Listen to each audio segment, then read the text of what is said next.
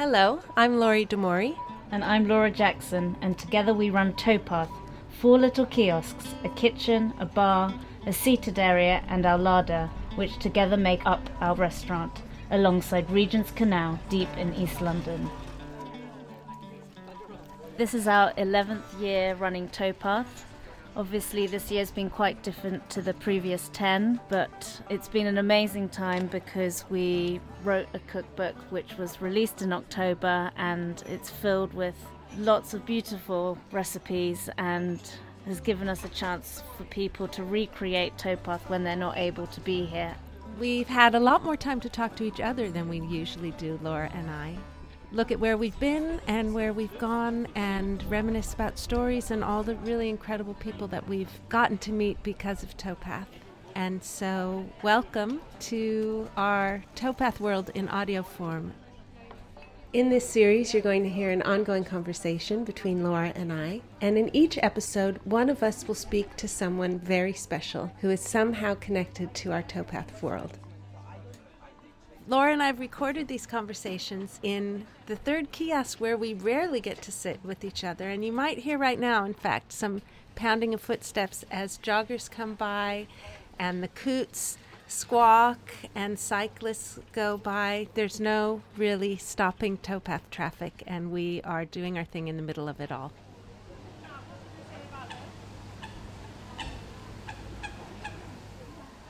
I suppose that I would call myself front of house of Towpath, even though we don't really have a house or a door.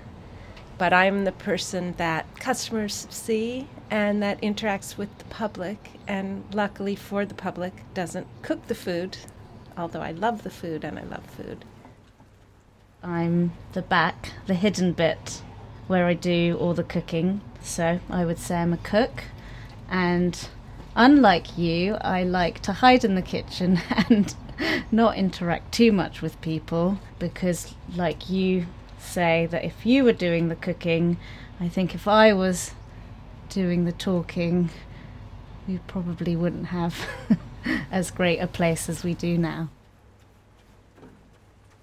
I think if anyone had shown me, like 15 years ago, a picture of myself and this place and you and me sort of married as work partners on this funny spot on the canal and said, This will be you doing this thing, I would have said, Oh, absolutely not. You know, I would bet the farm, absolutely not.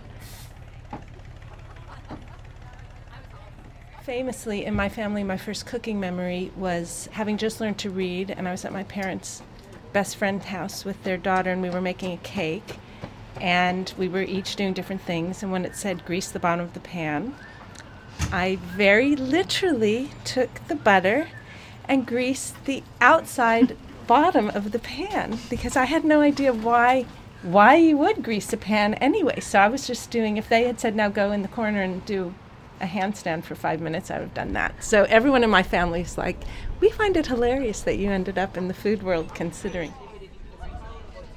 I actually studied law and worked as a lawyer for three years. It did not take me very long to realize that even though I got exactly the job that I wanted at a West Side entertainment law firm doing intellectual property litigation, that's like the worst feeling when you got exactly what you wanted and realize you don't like it at all. I went on maternity leave, and once I got away from it, I was like, this is definitely not for me. So I always use that as a, reminder to myself and my kids also that you know there aren't really any wrong turns you do things for a while and the wrong turn is if you stay with it for your whole life because it really wasn't the right thing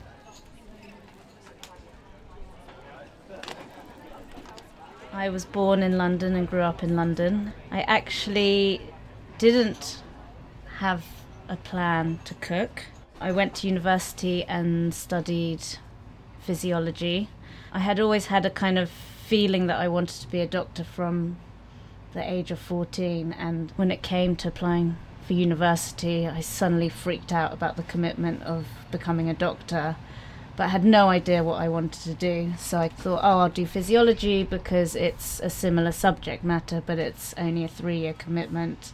So I did that and then at the end of that really still didn't know what I wanted to do. So decided to apply to do medicine and had a year off between I decided to go and do a cookery course before going back to studying because I thought if I'm going to be studying for another six years and then a lot of exams after that, um, it would be good to know how to cook. So I went and did a cookery course, which was only meant to be for a month. I absolutely fell in love with it and I ended up doing a six month diploma and then started cooking.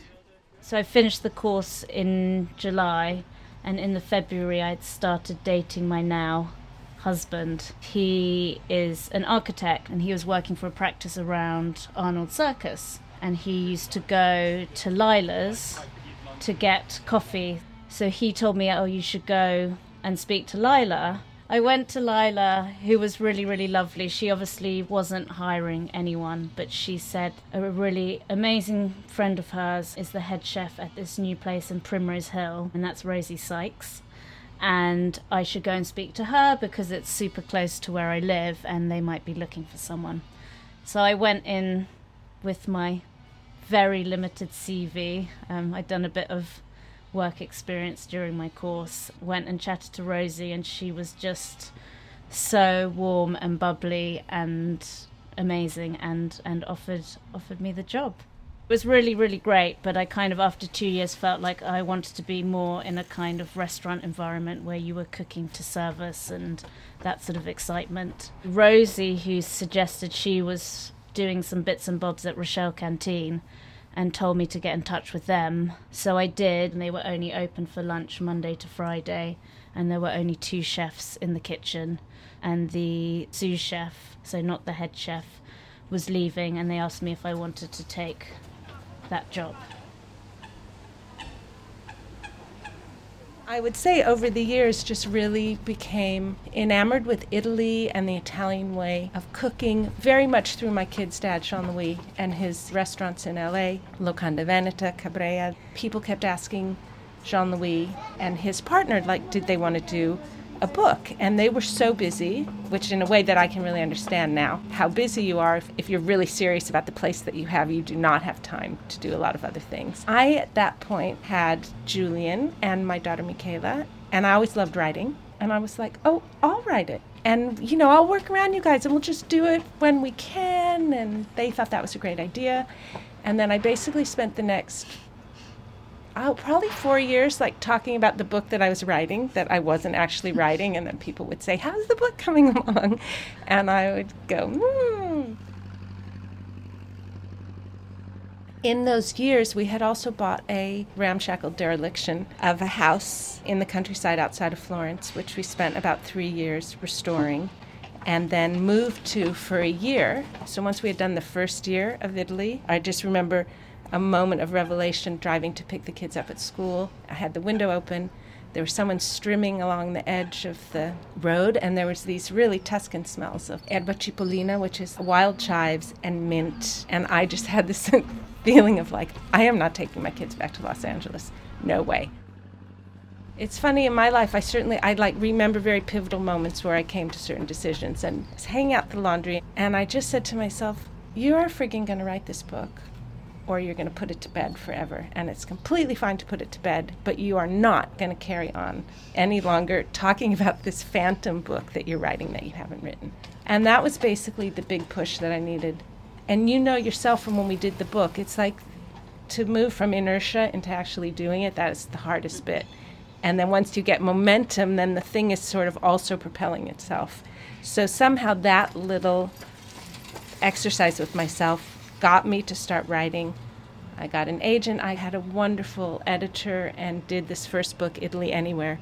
I think my whole experience with Italy was that of like almost like a religious convert when you adopt something that you aren't really born into and you're just so more enamored than people who are born into it and you're just noticing every single thing that you love about and for me about Italy it was just the whole relationship to hospitality and to generosity and simplicity and and there was so much deliciousness that was not tied to like really expensive ingredients or people having two dishwashers in their very fancy house and all of that appealed to me so much and it was like a real education that I became I don't want to say fanatical, but I was really very, very excited about. And so Italy Anywhere was really about, in a way, sometimes the way I think the Towpath book, you are giving people recipes, but you're also really trying to teach them like a spirit to cooking that is about not wasting and it's about using everything and the seasons. And so the Italy Anywhere was very much about like wherever you live, let's look at the Italian spirit that they bring to the table and where you live, if you use that same spirit, what would your culinary life look like?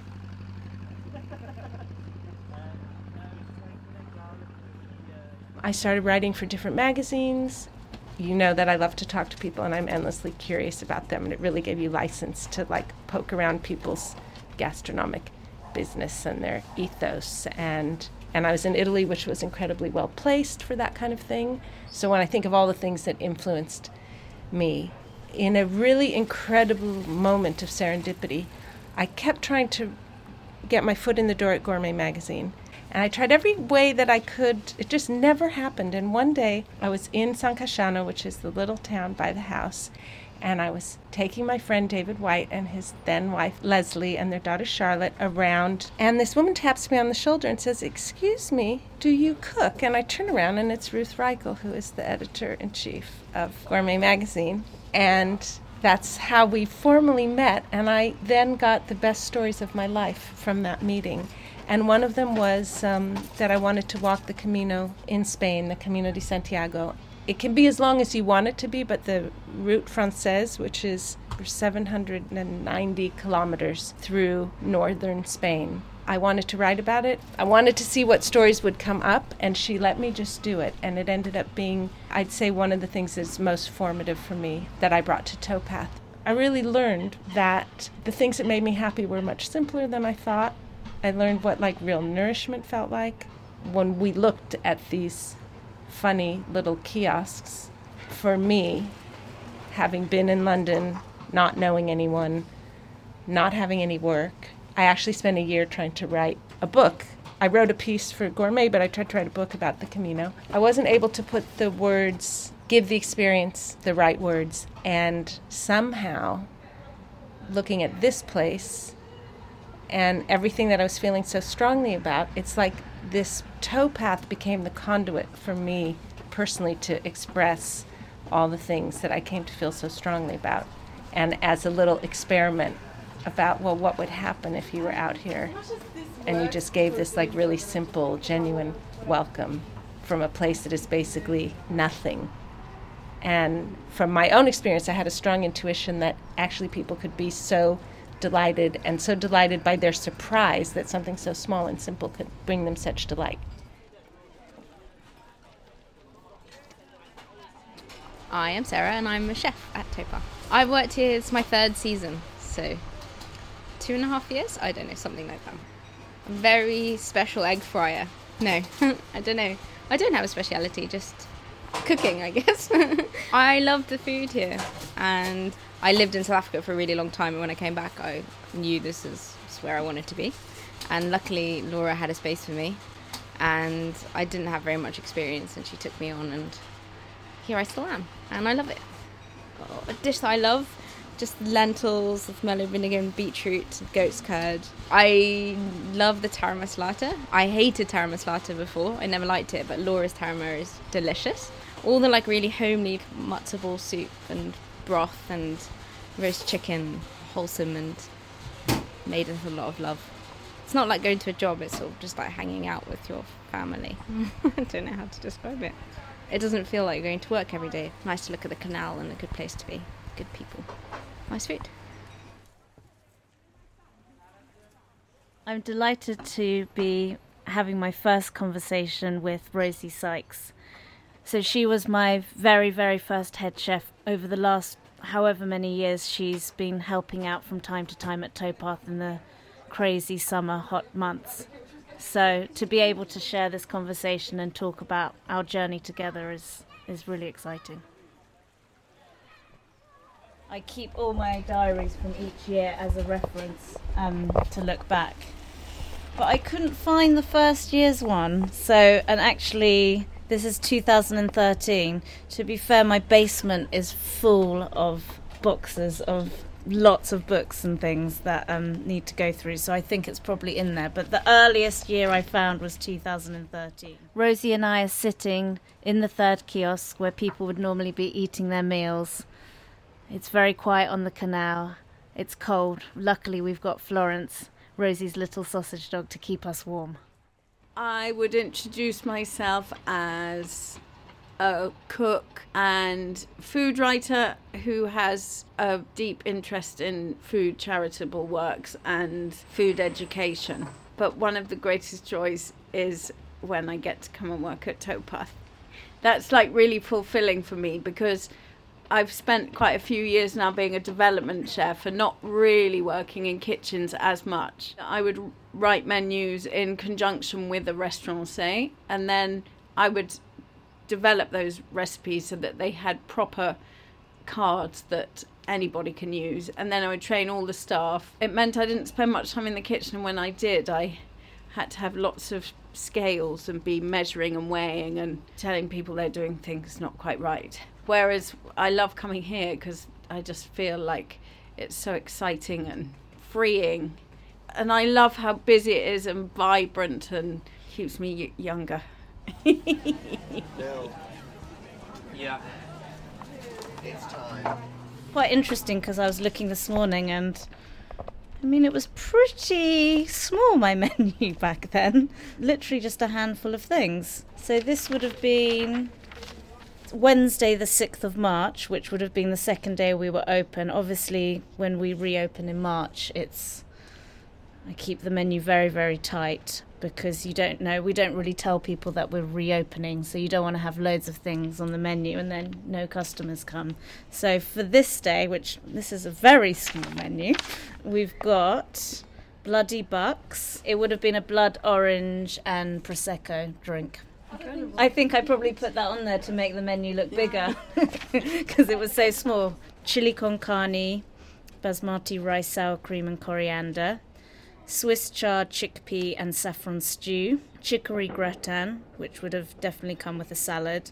Blood orange grapefruit and fennel salad and grilled cheese sandwich with quince jelly. Do you ever go back though, Laura? Would you go back before you open again in March? I always go to the year before I or always, more? I probably the most I do is I always go back and look, and it kind of sort of disappears as we reopen. But definitely for the first week, I'm always really petrified when we reopen. So I think like having this reference to see, okay, this is what I did for opening last year makes me feel a little bit calmer. But So- now that you've looked at it, would you be like, oh, might pop a bloody bucks on, or or Yeah, look well, at it and go, oh, haven't done that for ages. Yeah, and I and I would like to have the time to to look through it properly because I'm sure there's some dishes there that I haven't done Yeah. for years. Yeah.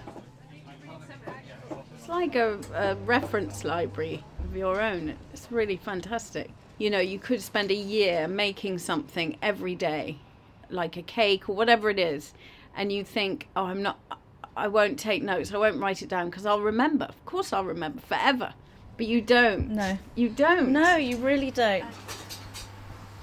When I think about Rosie's cooking, and, and which is why she's such an inspiration to me, is is the real like necessity is the wrong word. I would say it's actual passion of not wanting to waste anything, and being able to turn anything into something quite incredible is is actually quite a hard thing to do so well and I think if, if there was a description in the in the dictionary of not wasting food, it would have Rosie's face next to it. but I think. I don't know the challenge of thinking, okay, what am I going to do with this, and something that I might not have done before, and and really cooking in that way. And actually, that is my most favourite way to cook, and that's definitely definitely hundred percent comes from Rosie. Where were your sort of starting points, Laura, when you were considering how the menu would look for your very first towpath menu? the uniqueness about Towpath is obviously the setting. When you say to people you have a restaurant on the canal in London that is essentially outdoors, I think people think you're mad, but that really, really determines what you're going to cook because you are, as a customer, sitting in the elements and if it's raining, you're going to feel the rain. If it's windy, you're going to feel the wind. If it's hot, if it's a hot day, it is so hot. That is such a big factor to, to what you want to produce food wise. You know, we're like, we have to offer something hot because it was, we opened in February the first year and it was freezing cold. So we kind of bought one of those industrial urns. Okay, we can do porridge in the morning and then we'll have a quick shift over when lunch starts and put in a soup that will stay hot. Just said one sandwich, a hot offering.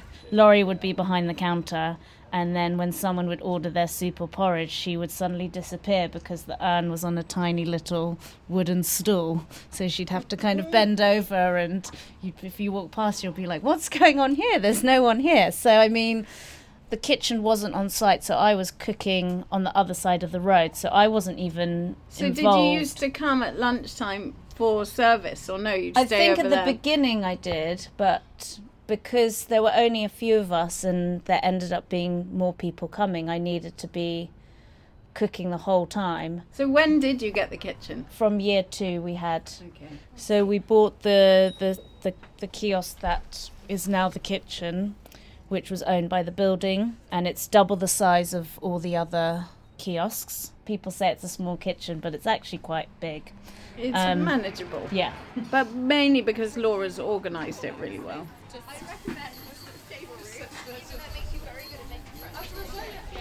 We've got this kind of oven from the It's 60s. amazing. It feels like it's really is the sort of heart or one of the ventricles. Is that a word? Physiognomist It's- um, of the towpath because it's it's big and sturdy and and you always put it on at half past as the temperature. Yeah, I, yeah, I describe uh, everything as half past. I actually got a message from one of my old helpers in the kitchen from like six years ago. He was like, texted me saying, "Oh, I want to make the cookies, and um, can you tell me what half past? I know we cooked at half past, but what is that in in an actual temperature?" I'm like, I don't know. It was quite funny when I was writing the book. I actually came in and took a photo of the the temperature gauge just so then I could refer to it to, to put in the actual temperatures because I just everything is half Everything's half past, past. 22 20 past. That's just how my brain works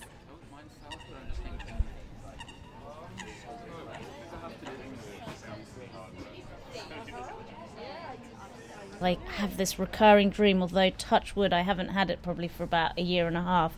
I would have this recurring dream of this dish that I had put on the menu that was everybody loved so much, and it was the most incredible thing.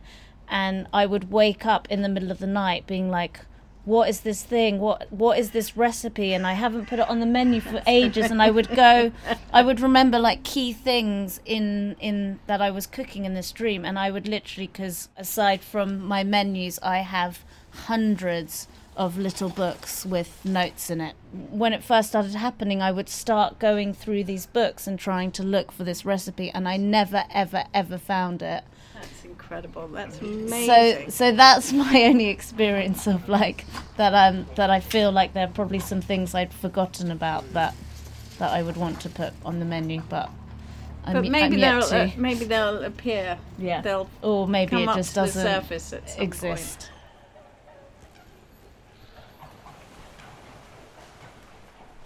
As we sort of got busier and busier here, I needed more help in the kitchen. So someone like Rosie was perfect. The great thing about me and you is, you know, it wouldn't be like come and cook and here's a list of what you have to cook. It's very much come and cook and I've got a box of leeks and I'd really love to hear what you'd like to do with it because that for me is beneficial because I'm learning it's it's a breath of fresh air to, to do something different. Fantastic for me too. Every time I came, I learnt loads. So yeah, I think we're very complementary to each other.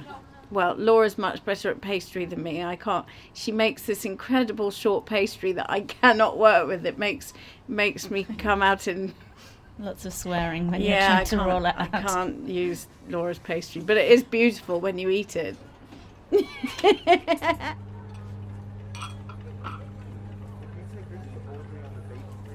Rosie has so many different dishes that have gone on the menu, but um, well, I think Rosie's uh, ability to nurture and comfort people with her cooking is on another level, and so you know, when I think about that kind of food, I think about pies and pastries and things like that. Imagine a sunny weekend day and 30, 40 breakfast checks. They're falling off the. Uh, I don't even know what Tab the, what, grabber. The, the, what tab grabber? Tab grabber. They're falling off the tab grabber. We're so busy. So, you know, when that would happen, what we would do is make some things that we could put up on the counter which would just sort of help the flow of service and kind of make that chef who was on breakfast make it a bit easier for her and that kind of thing rosie was really great at coming up suggestions for one of them and the one that i love so much that would always go up on the counter is a bacon and egg pie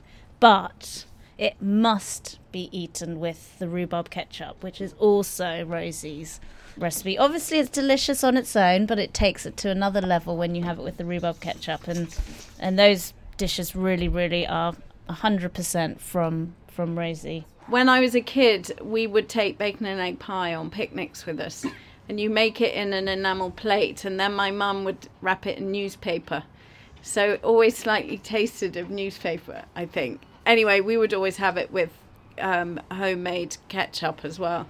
Making it in a in an enamel pie plate is great, but here we often make it in just a fluted tart case. And what it is is puff pastry. I like to use streaky streaky bacon in the bottom. It doesn't have to be in the bottom actually.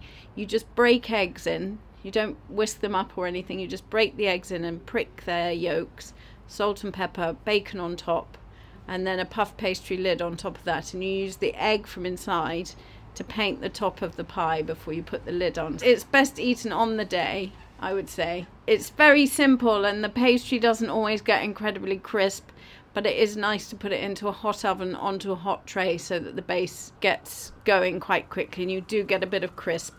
But there's often a bit of a soggy layer, and that's the thing I can remember. And I think that's what the ketchup really complements the kind of sharpness of the ketchup with that kind of buttery, soggy it's quite an incredible combo.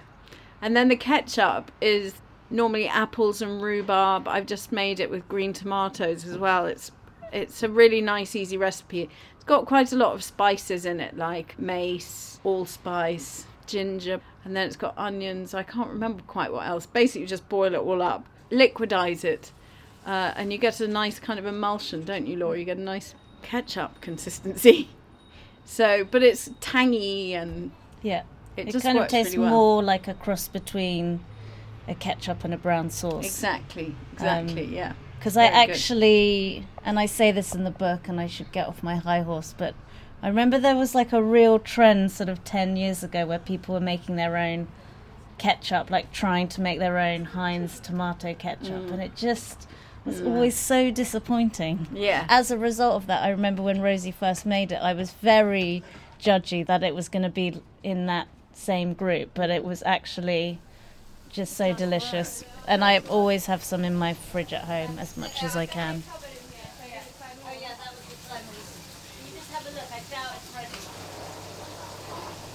You know, we really have to amp things up on the weekend because it is so much busier, and sort of again to try and help alleviate the busyness of the kitchen. There, we kind of put a lot more offerings of savoury and sweet things on the counter so people can just grab it and sit down and enjoy it. You know, I was always looking for different biscuits and slices and all that kind of thing. So I remember um, talking to Rosie because I had been to America and had had these delicious kind of lemon curd slicey bars there, and I was like, oh, you know, you're always thinking about what you can do and I thought these would be perfect for towpath on the weekend have a little slice up and I remember speaking to Rosie about it she then brought in this incredible really tacky looking white shiny book that was a New Zealand Women's Yes. Institute book Yeah.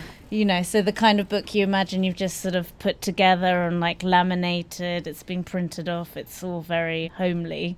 Rosie was like, there's a really delicious lemon slice recipe in that. And I had just recently, for the first time, made it because I'd helped them collate this book. I just sort of looked through the recipes for them and I'd seen this recipe and thought, oh, I've got to make it.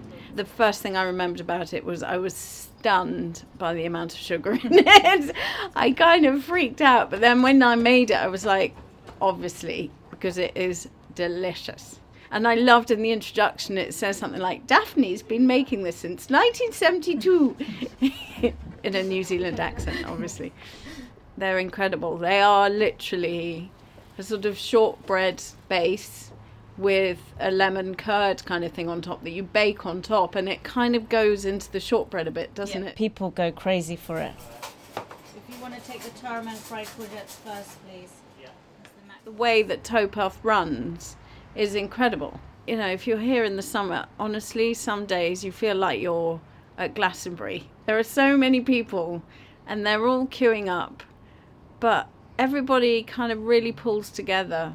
Such an incredible feeling. In the book that I just published, I say that one of my biggest inspirations is working here with Laura and everything that goes on in that kitchen it's a really special place to be and it's really hard and it's very interesting you mainly have women in your kitchen and i think that makes quite a lot of difference as well because women working together are much more thoughtful and caring about each other. Men will come in and complain about how they're feeling shit or what's been happening with them. Probably never will ask the other person standing next to them how are you doing? Whereas we would all check in with each other and Yeah, it can like turn a into a big bit of a therapy session yeah sometimes. yeah. Yeah Yeah, it's very it's very raw and it's very open because it is a small space and as Rosie says in the busy times it is it is constant and incessant and it's testing and it's really important to form a very very close bond with people and to care and I think that's especially when it gets super busy I think that's really important. And the other thing that's really amazing about Laura is that she has incredible standards and and that is one of the things that makes Towpath, you know, every plate of food that comes out of this kitchen is off the scale. And there are probably two places that I eat if I come to London, and one of them is Towpath because I don't have much time in London, so I want to make sure if I eat here, I eat well. And you just always know that you are going to have delicious, delicious food and inspirational food. I feel really lucky to be part of it. We feel very lucky to have you. I mean, I think about when she first came to work, and it's like, well, this is my head chef. How could no this? I mean, I don't think it. I, I hope that the kitchen in Towpath doesn't feel like a hierarchy thing. Obviously, there are certain elements, but you know, when suddenly Rosie was coming to cook, and and I've had a few other chefs who've run their own kitchens for way longer than me and have way more experience than me. It is really daunting because you were like, what are they doing here? Well, this is no, this is crazy. But I really, really feel the importance of treating everyone the same and and involving everyone as much as possible. And anybody in that kitchen would turn their hand to washing up if they need to, or clearing tables, or, you know, everybody pulls together. Thank you so much. Rosie. Oh, God, thank, you. I was worried we might cry. I know. I nearly. I was like, no, I can't deal with this. I know. I know. Thank you so much for listening to this episode of Towpath Recipes and Stories. This series was made possible by Chelsea Green Publishing, with a special thanks to Rosie Baldwin. All the recipes talked about in this episode come straight from our cookbook, Towpath Recipes and Stories, which is out everywhere. Our producer is the lovely Hester Kant. Additional sound recording by Alex Katz. And our music is from Sam Amidon's latest album. The track is called Sundown.